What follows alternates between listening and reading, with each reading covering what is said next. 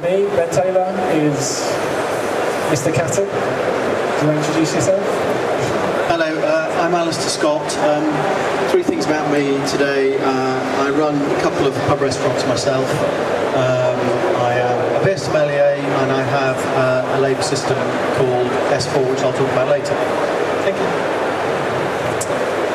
And sitting next to Alistair is Jen. Um, I'm Gemma. My recent um, merchandising, and that's my expertise. And then there's me. Um, my name's Ben. I've worked with Matthew Clark for four years now, but prior to that, worked in the um, industry for 15, 16, 17 years now. And we're getting old. So what we're talking about today, we're talking about adding value to your drinks offer to increase margins, but not to increase your margins, to differentiate your business, to drive sales and improve advocacy. So moving on, trading environment.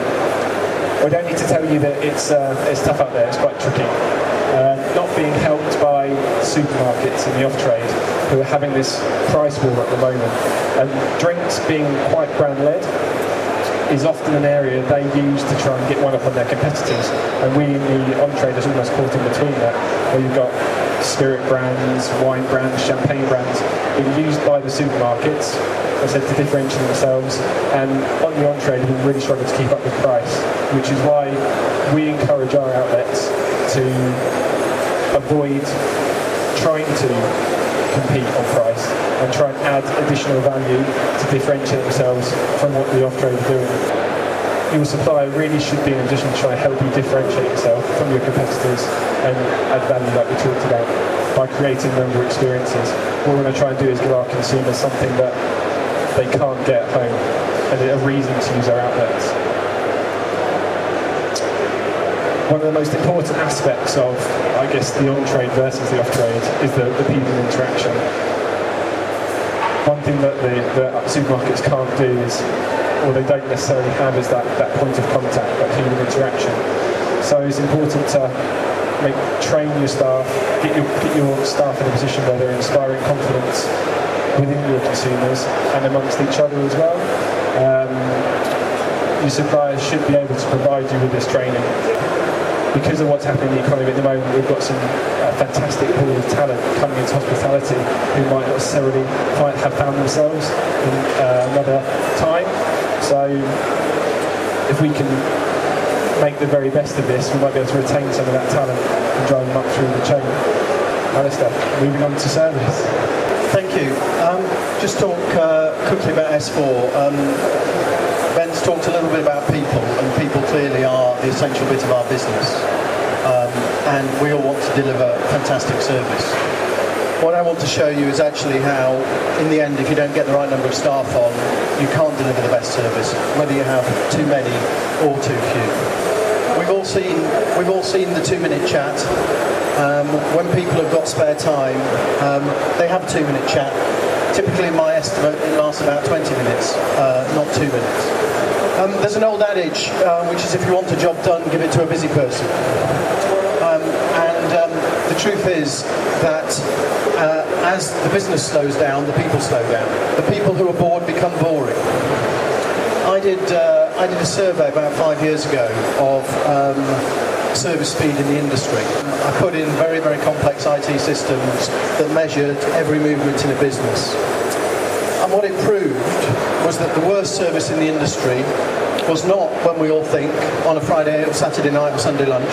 It was actually on a Tuesday afternoon and a Wednesday afternoon when we were the most overstaffed. So not only are you spending the most money on staff, you're also delivering the worst service.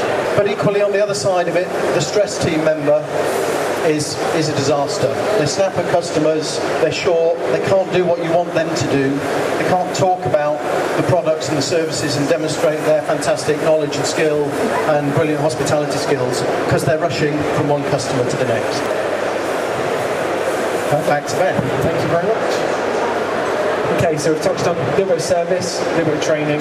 Um, we're not going to uh, spend too long on pricing, but I think it's important to talk about it. Um, we know cash is king um, at the moment. Making sure the cash flows there is incredibly important. But we also know that there's a huge trend, a cross-category trend, which is uh, premiumisation. People are trading into a better quality products and wines, and spirits, and beers because they're finding better value there. in order to, I guess, utilise this best within your own outlets, I think it's the old adage, cash versus uh, percentage margin. Obviously, we need those percentage margin products, which are getting into 65, 70% we want to get to, but to try and achieve that on a more premium product is incredibly difficult to do. The products are more likely to sit on your back bar for a long period of time, slows down um, regenerating that cash back into your. So if you can price the premium products across the categories in a more sensible fashion, you consumers are more likely to purchase them. They're going to get a better quality product, have a better experience, and become advocates for your outlets. Create an experience also, which the customer's happy to pay for, and don't be shy about charging for that experience. Waitrose, if you look at the supermarkets, Aldi and Waitrose are the only supermarkets in growth at the moment. So people have got a bit more money in their pockets. They're looking to have that experience, and if we can deliver that, we'd like to keep them in the on-trade. Don't undersell yourself. Okay, so as I mentioned, I've been working on a merchandising package for um, our customers, so our sales guys can go out and help um, retailers get the best out of their back bar and within their outlet. So we all know that Tesco's have that eye level as buy level. You go walk in, you see Cadbury's on the shelf, they pay to be there rather than on the bottom. Um, it's, it's just as fundamental within behind people's back bars as well. We should encourage people to trade up by placing premium products in the right place where people's eyes fall when they walk into a bar. Um, it's key. Everything that a customer sees when they're looking at the outside of your outlet, right into the bar, is a quality cue that's going to help them or help you drive higher percentage margin on uh, selling through premium products and also um, increasing dwell time, getting people to stay for one more drink. If they enjoy the experience and if they get the right visual cues, they're going to make um, better drink choices for you. Hotspots as well, you all know people walk from car to bar. Um, what they're looking at is um, whilst they're on the way to their bar is making the choice of the product. Um, so 60% of consumers haven't made the decision when they get to the bar. So there's a real opportunity for you to use the right point of sale, the right product, um, and the right positions to really drive those sales. Um, and a quick, quick, a quick switch for me, um, but uh, apologies that I didn't change hats. Um, I was, was uh, about a year ago one of the first UK beer sommeliers. I am uh, a beer anorak. Uh, I uh, absolutely, absolutely love the stuff. Um, and uh, for those of you who think, well, beer's not for me, um, one of my favourites, which I kind of do about once a quarter, is a beer and food matching dinner at Gavroche, um, where certainly Michel Roux himself uh, is is uh, a great fan, a great fan of it, and would openly admit that uh, beer and food go together better than wine and food in some instances. I still kind of quite like a glass of red wine with my steak, but as I'll come on to, I think there are other things where beer might work, might work a touch better. I'll just give you a couple of kind of my absolute favourites uh, in uh, beer and food matching. Um, both beers stocked by Matthew Clark. Um, the, uh, the first is Vedett White, uh, a magnificent uh, Belgian beer. And amazingly, this goes fantastically well with, uh, with hummus. Um, so just lovely. But but the great thing about beer and food matching is is the interest it creates. And I don't think you actually have to be brilliant. It's not one of those ones where you kind of go, do I have to be a beer sommelier to do it? You absolutely don't. Just play around, get people to comment, get people interested, and get people to enjoy it. And they go, I really like this one and this one, and I don't like this one and this one, and it doesn't matter. Beer in the end has a, as I call it, has a flavour profile, probably all the way from champagne to coffee. So actually, you can pick a lot of different flavour profiles and go for the one, go for the one that's that's interesting. This one is amazing. Seared tuna, nice spicy outside. Um, the uh, the Liefmans Fruitesse, also stocked by Matthew Clark, um, comes to the rescue of um, of the pepper tuna. You have the pepper tuna, it just attacks you and hits you, and then some lovely cherry beer um, just uh, just breaks it down and cools you off. Absolutely fantastic. And typically, if you've got girls who go, I don't drink beer, and you give them a glass of this, they kind of go, yeah, quite like that stuff actually. It's all right. It might be their routine, but they'll enjoy it. I wanted just to kind of um, finish for my little bit really on uh, who we want to appeal to. All the time, my argument is yes, at the bottom, you've got the everyday drinker who wants a good pint. That might be why you have your draft range. But bottles last a year. You can have a lot of them on. They make good theatre.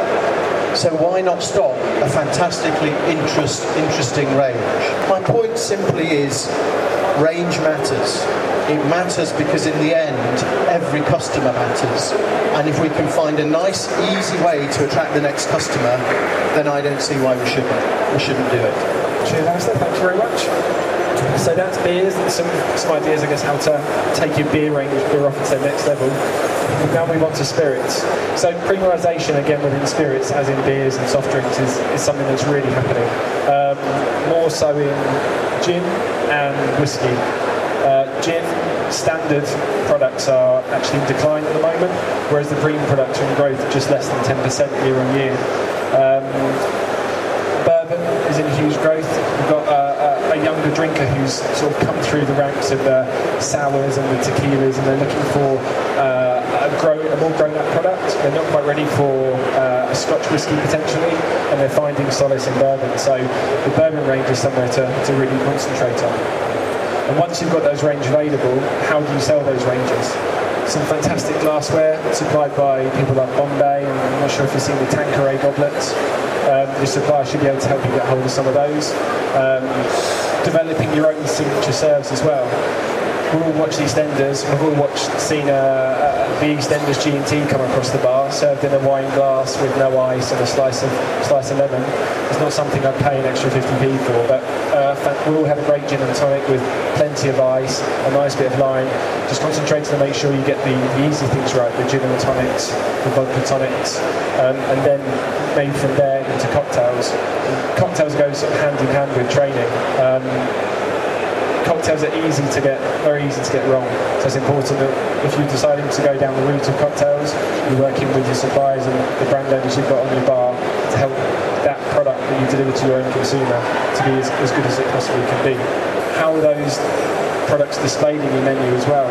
The consumer is so hungry for knowledge within wines, within spirits, they want to know more about the product and the provenance of the, the products they're drinking. And I think we've got to help the consumers understand that where a Scotch whisky comes from will have an impact on the flavour and show them the flavour map. So an, an Islay has certain flavour characteristics. A whisky from another region will, will, show other things. If we can educate consumers, they can take that knowledge away. They'll thank you for it and increase the improve the experience they have in the outlet as well. So soft drinks perhaps have been traditionally one of them. We've got less thought about ranges in the summer, but um, looking at trends these days, people are moving towards um, becoming more healthy. In the UK, where as a, as a nation, perhaps we're drinking less. People don't go out at lunchtime anymore and have a couple of pints and head back to the office. It's more about that kind of soft drink, but people are looking for the quality soft drinks that they can have a taste profile for, not just the sugary uh, sweet liquors that traditionally it may have been. Um, so drink driving is also zero tolerance now. People aren't risking going out and having one drink and driving. So they're still looking to go out, but perhaps they're not wanting to have the one alcoholic drink. They'll look for all the soft drinks range within the outlets. Um, and also um, suppliers now coming out with more range. A couple of years ago it may have just been a limited soft drinks range, but we're now seeing more trend towards the premium soft drinks with more flavour profile. Um, looking at food matching, for example, Fentimans now have on their website food matching, some of their um, spicier um, soft drinks go around with Asian food, so there's recommendations um, that can be included on lists as well. Beers and wines get matched with food, and soft drinks now moving perhaps towards that as well. Perfect serve is also important with soft drinks. The ice, the fruit, the perfect glassware matches with beers, goes with wine, so it should also be considered when looking at soft drinks. Okay, so done beers, soft drinks, spirits, onto wine and champagne now. Um, again, there's some really, really obvious areas and some not so obvious ones. We really want to, as a supplier, we really try and work with our customers to try and uh, get away from that default purchase. again, I think the UK consumer is certainly getting a bit more knowledgeable, but they, they're going for more knowledge. And if, if they're not helped, they'll often default to a, to a certain place on the wine list. They'll be number one or number two, make a price-based decision, which doesn't necessarily generate the margins that we would like to generate for you guys, and give the consumer an experience that's probably not quite what they're looking for. A, it's it does the job rather than really adding to the, the time they're having. A good supplier should be able to help you pull, not only pull together a wine list, but present the wine list in a way which avoids that default purchase. There's certain tricks you can use, highlighting certain um, wines on the list, subtly doing it with boxes around it, and that has been proven. The evidence shows that encourage consumers to purchase that product. Obviously, coupled with the training, the, a better staff knowledge, consumer tastings, increase that increase that knowledge base within your outlet, within your consumer base to help them make the right decisions.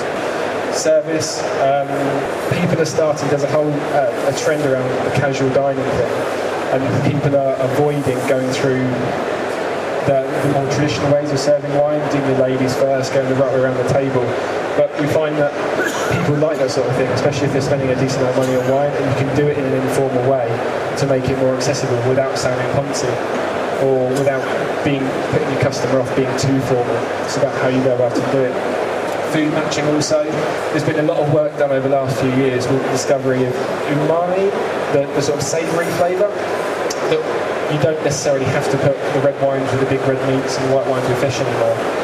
But the wine that you drink will have an impact on the, the taste of the food, but it doesn't mean there's, there's laws around that. It will take it in a way which the customer might enjoy if you go less traditional and promotions. Uh, uh, the Wine and Intelligence Survey, I think, showed that over 60% of customers will be influenced on making a purchase decision on the back of that wine, being, that particular wine being on promotion. And your suppliers should be able to help you find a product that fits with what the market wants using insight. So we know South Africa's in growth at the moment as a, as a country that's producing wine. Consumers want South African grape. Um, and provide you with the POS to help get that customer, get that particular product in front of a customer, whether it be on your back bar, whether it be table talkers, or whether it be just to provide the training for your staff that they know what to ask at the right time to get that product to your customer. To soft sell. The point about the hospitality industry is first and foremost we're a, we're a people business. You know, we've got to care about our people. We've got to care about the impact on other people, um, and that's and that's really important. But if you follow that through, you kind of go, then it's service that matters, it's skills that matter, and it's knowledge that matter, and that actually translates into the customer experience. And those are the things that all matter. And hopefully, uh, in this in this half hour, we've given you uh, a few ideas that you can take away uh, and will make a difference to your business. Okay, fantastic. Well, we're all done. Thank you very much, guys. Thank you very much. If you want to chat afterwards, then please feel free.